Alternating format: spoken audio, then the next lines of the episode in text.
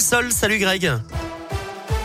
Bonjour Eric, bonjour à tous. À la une, le retour de Thomas Pesquet sur Terre après six mois à bord de la station spatiale internationale. Le spationaute français et trois de ses collègues ont améri dans le golfe du Mexique au large des côtes de la Floride cette nuit à 4h33 très précisément. La capsule de SpaceX devrait être rapidement rejointe par un bateau stationné à proximité. C'est là que les passagers pourront en sortir. Ils seront ensuite ramenés sur Terre par hélicoptère. Plus près de chez nous, cette fête sauvage le week-end dernier à Orsine dans le Puy-de-Dôme. Près de 300 personnes ont participé à cet événement sur un terrain privé de la commune sans avertir le propriétaire des lieux. Une quarantaine de gendarmes ont été réquisitionnés pour mettre fin à cette soirée. Une personne a été placée en garde à vue selon la montagne. Huit véhicules ont été mis en fourrière. Par ailleurs, une quinzaine d'individus ont perdu leur permis pour conduite sous l'emprise de stupéfiants. Une enquête est en cours pour déterminer les responsables de ce rassemblement.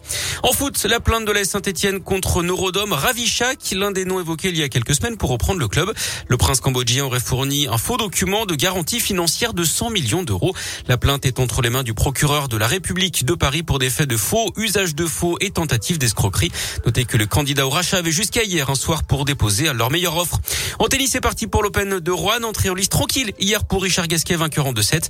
À suivre aujourd'hui les tout premiers coups de raquette d'un autre Français très attendu dans la Loire, Benoît Père. Et puis la météo, il fera frais ce matin avec 1 à 5 degrés dans la région en moyenne sous la grisaille. Ça ira mieux cet après-midi avec des éclaircies. Côté température, ça grimpera jusqu'à 7 à 8 degrés.